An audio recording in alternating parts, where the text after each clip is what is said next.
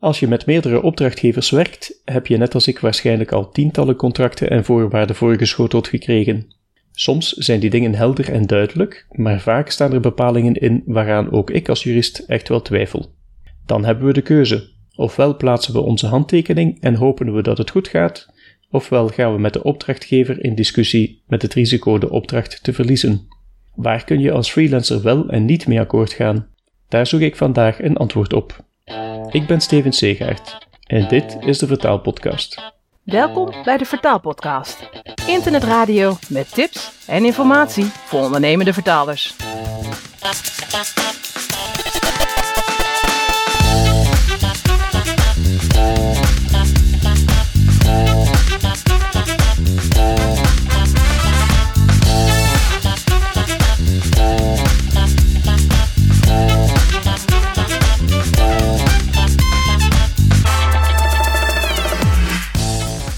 In je contracten met opdrachtgevers staan allerlei bepalingen waarvan de betekenis niet altijd helemaal helder is. Soms is dat met opzet, maar soms komt dat ook gewoon omdat zo'n contracten en voorwaarden gewoon standaard zijn of van ergens anders worden overgenomen. Maar welke bepalingen zijn oké en wat moet je vooral niet ondertekenen? Dat is soms lastig te bepalen, dus ik ben blij dat ik vandaag een ervaren gast bij me heb. Freekje de Wits, welkom. Dank u, dag Steven. Freekje, jij bent advocaat aan de balie van Mechelen. Eerder werkte je als juridisch adviseur voor Unizo, dat is de Belgische Unie voor Zelfstandige Ondernemers, maar nu dus als advocaat voor het kantoor Sirius Legal. Je schrijft regelmatig over intellectuele eigendom en marktpraktijken, waaronder specifiek voor freelancers, en zo ben ik ook bij jou terechtgekomen. Even zeggen, we hebben het vandaag over een juridisch onderwerp, dus daar hoort bij dat ik vermeld dat wat we in deze podcast bespreken louter ter informatie is en geen juridisch advies inhoudt. We zijn niet verantwoordelijk voor de juistheid van deze informatie of voor wat jij als luisteraar met deze informatie doet. Nu dat van de baan is, laat ik maar meteen beginnen met een vraag die velen zich stellen. Heeft het eigenlijk zin om zelf algemene voorwaarden op te stellen? Erg veel klanten zeggen op een bepaald moment toch dat hun eigen voorwaarden van toepassing zijn. Maar hoe zit dat nu eigenlijk? Wie heeft er gelijk? Het heeft absoluut zin om zelf algemene voorwaarden op te stellen. Want in principe is het zo dat uh, de voorwaarden van uh, de dienstverlener van toepassing zijn. Dus wanneer dat jij als vertaler een dienst levert, dan zijn in principe jouw algemene voorwaarden van toepassing. Dat is ook logisch, hè? Stel dat je online iets koopt, je koopt uh, kantoormeubilair, dan zullen ook de voorwaarden van de verkoper van toepassing zijn. Dat is logisch.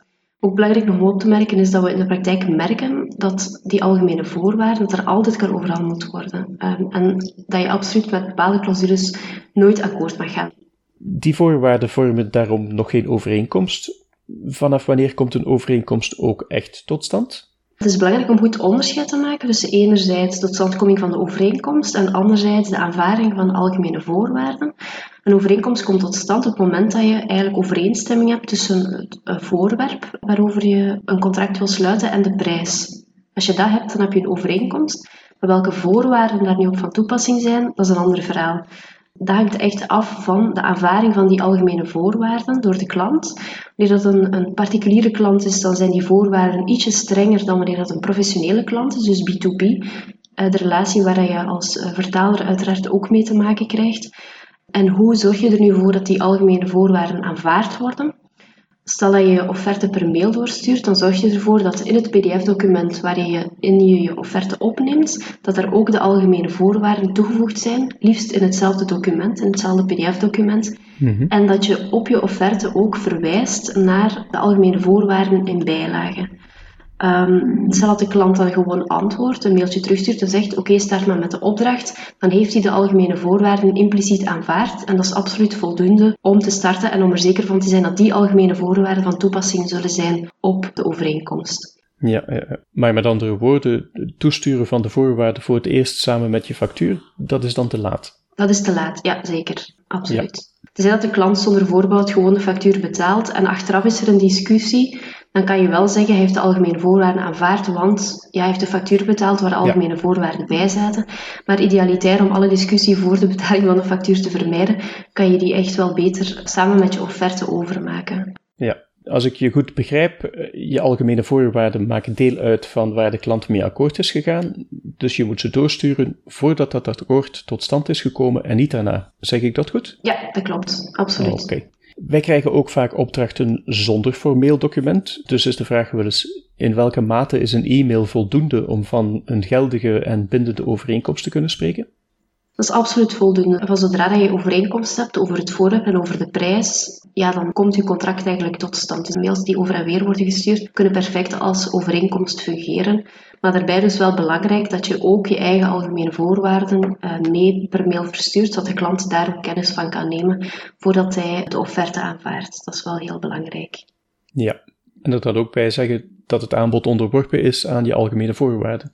Ja, dat kan je best opnemen in je offerte inderdaad. Het volstaat echt niet om in je offerte op te nemen dat de voorwaarden verkrijgbaar zijn op aanvraag of dat die beschikbaar zijn op de website. Dat is niet voldoende als kennisgeving. Ja. Dus je moet ze echt wel overmaken ook aan de tegenpartij. In Nederland is dat overigens gelijkaardig. In Nederland is er wel de mogelijkheid om je algemene voorwaarden te deponeren bij de Kamer van Koophandel. Maar zelfs dan nog, zelfs al heb je dat gedaan, zal je nog moeten bewijzen dat de voorwaarden, ja, dat de klant de voorwaarden ja. aanvaard heeft. Dus dat is niet voldoende om enkel op te nemen dat ze gedeponeerd zijn bij de Kamer van Koophandel. Mm-hmm. Vooral grote buitenlandse vertaalkantoren sturen graag uitgebreide overeenkomsten waarin soms de meest exotische dingen staan. Ik stel voor dat we er een aantal tegen het licht houden. Ja, dat is een goed idee. Maar voordat we dat zouden doen, zou ik misschien graag nog iets vertellen over de nieuwste B twee B-wet die uh, recent gestemd werd, waarvan een deel zal in werking treden op één december tweeduizend twintig. Dat is een wet die heel belangrijk zal zijn, ook voor freelancers. Die wet die heeft betrekking op de relatie tussen ondernemingen onderling. Dus zodat er vandaag al een heel aantal regels zijn die van toepassing zijn tussen ondernemingen en consumenten. Een consument mag niet het slachtoffer zijn van misleidende of agressieve verkoopspraktijken bijvoorbeeld. En die regeling heeft men nu trachten te vertalen naar de relatie B twee B, waarbij er een aantal verboden bedingen bepaald zijn. Dus dat is een soort van zwarte lijst van bedingen die altijd verboden zijn.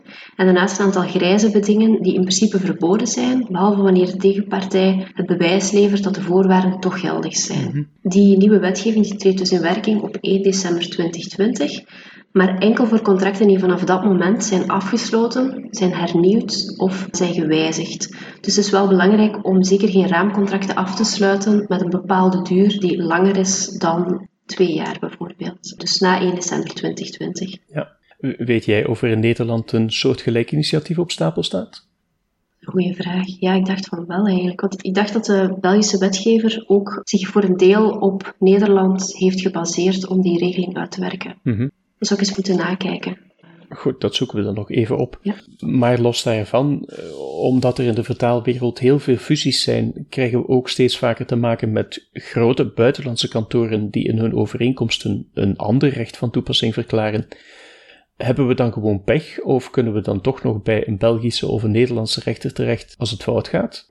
En omgekeerd, kunnen zij ons dan voor de Amerikaanse of Engelse rechter slepen? En in hoeverre is de wetgeving van je eigen land eigenlijk nog wel van toepassing? Alles zal afhangen van de bepaling die in de algemene voorwaarden staat. Als daar staat dat de Amerikaanse rechter exclusief de bevoegdheid heeft, dan is dat zo. Maar het lijkt me nogal sterk om daar als Belgische freelancer mee akkoord te gaan met dergelijke clausule. Het is totaal onrealistisch om als Belgische eenmanszaak in Amerika een groot bedrijf te gaan hmm. dagvaarden. In Amerika zijn de erelonen van advocaten nog een pak hoger dan hier. Dus dat is totaal onrealistisch en daar mag je eigenlijk nooit mee akkoord gaan. Een tussenoplossing die we soms voorstellen in dergelijke contractonderhandelingen is bijvoorbeeld opnemen dat de meest gereden partij, dus de partij die wil dagvaren, dat die kan dagvaren voor de rechtbank die zij passend acht, of de rechtbank naar zijn keuze. Zodat je dat de tegenpartij het voordeel heeft om jou eventueel te kunnen dagvaren voor zijn rechter en jij het voordeel hebt dat je de tegenpartij voor jouw rechter kan dagvaren in jouw land. Dus dat is een soort van compromis die we soms proberen op te nemen en die meestal er wel door geraakt. Uh, dat is wel misschien wel een goede tip. Nou, goed idee. Maar zelfs als je daar wel mee akkoord gegaan bent, daar is geen weg terug. Nee. Je kunt er niet onderuit. Nee, absoluut niet. Een andere mogelijkheid kan ook zijn om een arbitragebeding op te nemen bijvoorbeeld. Dat is ook iets wat iets makkelijker passeert wanneer je dan de arbitrage in het Engels doorgaat.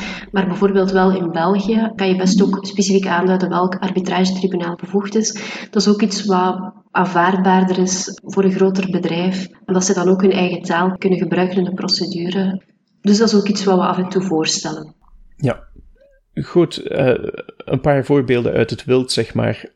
De, mm-hmm. Soms bepaalt zo'n bureau dat ze je achteraf een prijsberekening zullen sturen. Is er dan eigenlijk wel sprake van een overeenkomst? In principe, om een geldige koopovereenkomst te kunnen afsluiten, heb je overeenstemming nodig over het voorwerp en over de prijs. En als je dat niet hebt, dan is er geen overeenkomst, mijns inziens. Dus bovendien vermoed ik dat in het kader van de nieuwe wetgeving, zoals ik daarnet zei, de nieuwe B twee B-wet, dat ook zal vallen onder een van de absoluut verboden bedingen. Dus een beding die altijd verboden is. En wat staat daarin? De onderneming het recht verlenen om zonder geldige reden de prijs, de kenmerken of de voorwaarden van de overeenkomst eenzijdig te wijzigen. Dat is precies wat hier ook ja. in uw voorbeeld ook aan de orde is. Dus dat lijkt mm-hmm. mij verboden te zijn. Ik denk niet dat dat nog zal kunnen in de toekomst. Betaalvoorwaarden dan? Mag bijvoorbeeld een Amerikaanse klant zomaar zestig of zelfs negentig dagen opleggen? Er is recent ook een nieuw wetgevend initiatief geweest in België. In principe is het zo dat wanneer je als K M O met een niet-K M O contracteert, dus je als Belgische K M O extra bescherming eigenlijk hebt door de wetgever, waarbij de betaaltermijn maximum zestig dagen mag bedragen. Dus dertig dagen verificatieperiode is toegelaten en dan dertig dagen betaaltermijn, dat is toegelaten. Nu, ik vermoed wel, wanneer het Belgisch recht niet van toepassing is op die overeenkomst, ja, dan zal die regeling ook niet spelen, uiteraard. Dus het is wel belangrijk om ervoor te zorgen dat Belgisch recht wel van toepassing is op de overeenkomst die je afsluit. Ja. Was er geen Europese regeling over betaaltermijnen en wat wel en niet mag? Ja, klopt. Die Belgische regeling is eigenlijk de uitwerking van de Europese richtlijn daarover. De richtlijn die ook strenger is geworden en België die nu die aanpassing heeft gedaan, die overigens, dacht ik, vergelijkbaar is in Frankrijk en in, en in ja. Nederland. Ook daar zijn er strengere betaaltermijnen mm-hmm. voor K M O's. Ik heb zelfs wel eens een bepaling gelezen waarin stond dat de klant zich het recht voorbehield niet te betalen als de eindklant niet betaalt en zelfs dat de klant in dat geval een eventuele betaling kan terugeisen. Kan dat zomaar? Ja, dat is uiteraard een, een heel erg oneerlijke bepaling. Ik zou zeggen, ga nooit akkoord met een dergelijke bepaling, dan mag je echt nooit tekenen. En bovendien, vanaf de inwerkingtreding van de nieuwe wet waarover we al uh, spraken, zou dat ook niet meer mogelijk moeten zijn. Ik zie bijvoorbeeld een artikel die in de grijze lijst staat, uh, die het volgende bepaalt: zonder tegenprestatie het economisch risico op een partij leggen indien die normaliter op de andere onderneming of op een andere partij bij de overeenkomst rust. Dat lijkt mij precies het voorbeeldje wat je aangaf. Dus daar mag je echt niet mee akkoord gaan. En binnenkort wordt het ook wettelijk verboden om een dergelijke bepaling op te nemen in je contract. Er wordt ook vaak iets gezegd over aansprakelijkheid en dan lees je wel eens clausules waarin je aansprakelijk wordt gesteld voor zowat alle schade die direct of indirect met de vertaling te maken heeft, zonder beperkingen dus. Kan dat zomaar of moet er voor aansprakelijkheid toch een oorzakelijk verband zijn?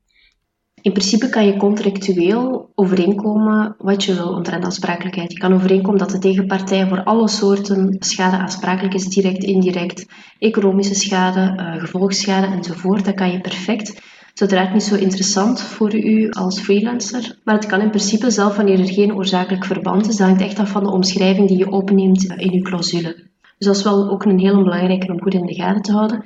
En bovendien, wat betreft het schadebeding, het is mogelijk inderdaad om in je contract of in je algemene voorwaarden een schadebeperking op te nemen.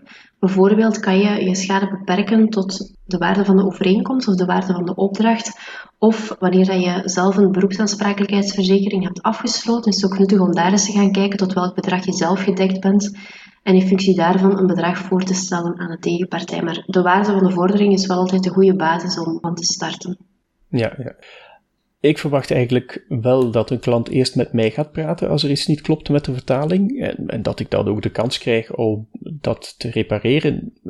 Maar heb ik daar eigenlijk ook recht op? Of mag die klant dan meteen een boetebeding gaan inroepen zonder mij die kans te geven? In principe heb je daar geen recht op, tenzij natuurlijk dat je dat zelf opneemt in je eigen algemene voorwaarden. Dat kan je perfect doen. Anderzijds is het in België zo dat contracten steeds te goeder trouw moeten uitgevoerd worden. Dat is iets wat niet in het contract hoeft te staan, dus dat is een puur wettelijke bepaling. En het getuigt natuurlijk van weinig goede trouw als je een boetebeding opneemt en als je dat onmiddellijk wil gaan hardmaken van zodra er zich een klein probleem stelt. Ja, opnieuw dus die nieuwe wet, die nieuwe B twee B-wet, zal waarschijnlijk ook al te hoge boetebedingen die totaal disproportioneel zijn kunnen aanpakken. Anderzijds is het ook wel zo dat je vandaag al op basis van bestaande wetgeving en ook rechtspraak boetebedingen kan gaan matigen. Dus je kan aan de rechtbank vragen wanneer een boetebeding totaal disproportioneel is om dat te gaan matigen naar een bedrag dat wel overeenstemt met de schade die geleden is of minstens met de schade die voorzienbaar was op het ogenblik dat je de overeenkomst bent aangegaan. En dat kan ook in een business-to-business relatie?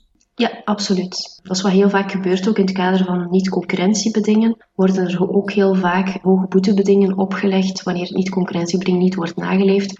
Maar ook dat soort boetebedingen kan je perfect aan de rechtbank voorleggen met de vraag om die te matigen wanneer die totaal disproportioneel zijn. Ja. Ja, over die concurrentiebedingen. Ik zie inderdaad ook af en toe een verbod op concurrentie passeren. Wat valt daarover te zeggen? Het niet-concurrentiebeding ten opzichte van of tussen zelfstandigen, dat wordt niet door de wet geregeld. In tegenstelling tot arbeiders bijvoorbeeld, dan heb je echt een specifieke wettelijke regeling. Voor zelfstandigen is dat niet het geval. Maar op basis van de rechtspraak zijn er een aantal voorwaarden ontwikkeld die vergelijkbaar zijn met de regeling ten opzichte van arbeiders. In principe moet je het niet-concurrentiebeding, opdat het geldig zal zijn, voldoen aan drie voorwaarden. Ten eerste moet de duur beperkt zijn in de tijd. Ten tweede moet het geografisch gebied beperkt zijn. En ten derde moeten de uitgesloten activiteiten opgenomen worden die verband houden met de activiteiten die je hebt gedaan voor de klant. Stel dat je bijvoorbeeld als freelance vertaler hebt gewerkt in een bepaalde commerciële setting, voor een tweetal maand bijvoorbeeld, zoals het een in-house opdracht was, ja, dan zal je de duur moeten beperken van je niet-concurrentiebeding. En wanneer je maar een opdracht van twee maanden hebt gedaan, dan kan je moeilijk met akkoord gaan met een niet-concurrentiebeding dat zich over één jaar uitstrekt. Dat zou disproportioneel zijn. Bovendien moet het geografisch gebied beperkt zijn. Stel dat dat een bedrijf is die lokaal actief is, dan zal niet-concurrentiebeding ook beperkt moeten zijn tot dat geografisch gebied. En ten derde zal je moeten overeenkomen welke activiteiten behoren tot concurrerende activiteiten. En dan zal je moeten besluiten dat vertaalopdrachten in de commerciële sector bijvoorbeeld, dat je die gedurende een bepaalde periode niet meer mag uitoefenen. Maar je, kan, je mag nooit akkoord gaan met een niet-concurrentiebeding waarbij je totaal geen enkele vertaalopdracht meer zou kunnen doen. Dat zou uiteraard totaal absurd zijn. Maar ik kan me wel voorstellen dat dat misschien soms in een contract voorkomt. Dus daar mag je echt nooit mee akkoord gaan. Dus die drie voorwaarden moet je echt goed in het achterhoofd houden. En eigenlijk, als er één clausule is in je contract waar je als freelancer goed moet naar kijken voor voordat je tekent, dan is het zeker het niet-concurrentiebeding. Superbelangrijk. We zien heel vaak geschillen daarover. Dus dan moet je goed, uh, goed nakijken. Mm-hmm. Ik lees soms ook dat de klant het recht heeft bij mij ter plaatse te komen kijken of ik alles wel goed en veilig doe. Mag dat eigenlijk wel? Dat is inderdaad een bepaling die vaak voorkomt in het kader van de G D P R, de nieuwe privacywetgeving, die sinds vorig jaar van toepassing is op elke onderneming, elke organisatie binnen de Europese Unie. En dat is een bepaling die vaak voorkomt bij verwerkersovereenkomsten tussen een verantwoordelijke voor de verwerking en een verwerker. Stel dat je als vertaler ook bijvoorbeeld toegang hebt tot een database in het kader van je werkzaamheden voor een klant, dan zal je als verwerker beschouwd worden ten opzichte van die klant en dan moet je in principe een verwerkersovereenkomst afsluiten met die klant. Heel vaak wordt in dergelijke verwerkersovereenkomst bepaald dat de klant het recht heeft om bij jou te komen kijken of jij wel conform de G D P R werkt. De G D P R bepaalt dat dat mag, dat, dat moet in principe moet de verantwoordelijke voor de verwerking die mogelijkheid hebben. Maar wat je wel kan doen, is nagaan bij wie de kosten van de audit terechtkomen. Je zou bijvoorbeeld een regeling kunnen opnemen waarbij, ja, stel dat de klant vaststelt dat je echt wat jij doet absoluut niet conform G D P R is, dat jij op dat moment de auditkosten draagt, maar stel dat, ja, dat de conclusie van de audit, die uiteraard onafhankelijk moet zijn, is dat alles conform de G D P R gebeurt, dan betaalt de klant de kosten voor de audit. Dat is een regeling die we vaak ook voorstellen en die toch iets evenwichtiger is dan het verschuiven van de lasten naar de verwerker volledig, want dat is eigenlijk niet helemaal juist. Ja. Nu vertaal ik natuurlijk voor meerdere opdrachtgevers tegelijk, dus als er iemand naar mijn computer komt kijken, dan zijn daar natuurlijk ook bestanden te vinden die betrekking hebben op persoonsgegevens die afkomstig zijn van andere klanten. Hebben jullie daar ervaring mee? Gaat dat soms fout? Op dit moment hebben we daar eigenlijk nog geen procedures rond gevoerd of nog geen geschillen rond gehad. Het zal wel belangrijk zijn om wanneer zo'n auditor langskomt, om die een N D A of een confidentialiteitsverklaring te laten ondertekenen. Zodat dat alles wat hij ziet of hoort tijdens de opdracht, dat hij uh, dat uiteraard vertrouwelijk moet behandelen. Ook ten opzichte van je andere klanten uiteraard, hè, want je hebt wel die verplichting ten opzichte van je andere klant om de gegevens van die klant veilig te bewaren. Dus dat is wel het minste wat je zal moeten doen. Ook wanneer dat je, stel dat je met andere freelancers nog samenwerkt aan een project en je geeft hen in onderaanneming toegang tot die data, dan zal je met hen ook een subverwerkersovereenkomst moeten afsluiten. In sommige gevallen zelfs melden aan de klant dat je zal beroep doen op die onderaanneming en wat die precies zal doen. Dus dat is ook iets wat je zeker in het achterhoofd moet houden. Ja. Er zijn natuurlijk nog wel meer clausules waar wij mee te maken krijgen. Algemeen gesteld, kun je die eigenlijk niet gewoon ondertekenen met het idee dat je dat project dan tenminste binnen kunt halen en dat die contractbepalingen toch niet zullen standhouden voor de rechter? Of is dat een slechte strategie?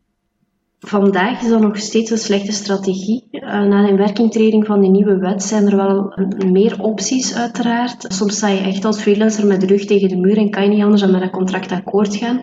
Als je dan weet van oké, okay, als ik naar de rechtbank uiteindelijk zal moeten gaan, dan zal dat beding toch nietig worden verklaard. Dan kan dat inderdaad een strategie zijn die je, die je kan hanteren. Maar dan moet je je echt wel heel goed laten adviseren. Ja, om die vraag wat anders te benaderen, vanaf wanneer moet je eigenlijk zeggen, vergeet het maar, ik doe niet mee? Ik zou zeggen, onderteken nooit een bepaling die je niet begrijpt. Die onduidelijk is, of die dubbelzinnig is, of die totaal onevenwichtig is. Dat mag je echt niet ondertekenen. Wat mag je nog niet ondertekenen? Dat zijn bepalingen die jou in een arbeidsrelatie plaatsen, of die normaal gezien aan werknemers zouden opgelegd worden. Want voor je het weet, wordt die overeenkomst dan geherkwalificeerd als een arbeidsovereenkomst, met de gevolgen van dien uiteraard. Dus dat is absoluut te vermijden.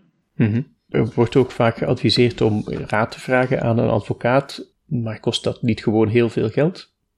Dat is wat veel mensen denken, maar dat hoeft absoluut niet zo te zijn. Ik denk dat dat echt afhangt van de partner met wie dat je in zee gaat. We werken bijvoorbeeld heel vaak op basis van vaste forfaits. We maken op voorhand een inschatting van de kostprijs.